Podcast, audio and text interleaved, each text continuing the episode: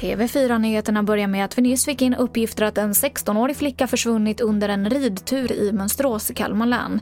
Vid tretiden så kom hästen tillbaka utan flickan. Polisen tror att hon ramlat av hästen och ber allmänheten om hjälp med iakttagelser. Polisen har också flera patruller på plats i området.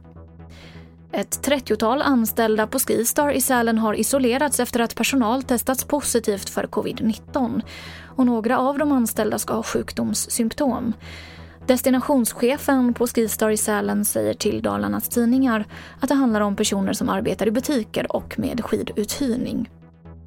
Så till Kroatiens huvudstad Zagreb som har drabbats av ett jordskalv med en magnitud på 6,7 enligt tyska geoinstitutet GFZ. Epicentrum uppges ligga knappt fem mil sydost om huvudstaden.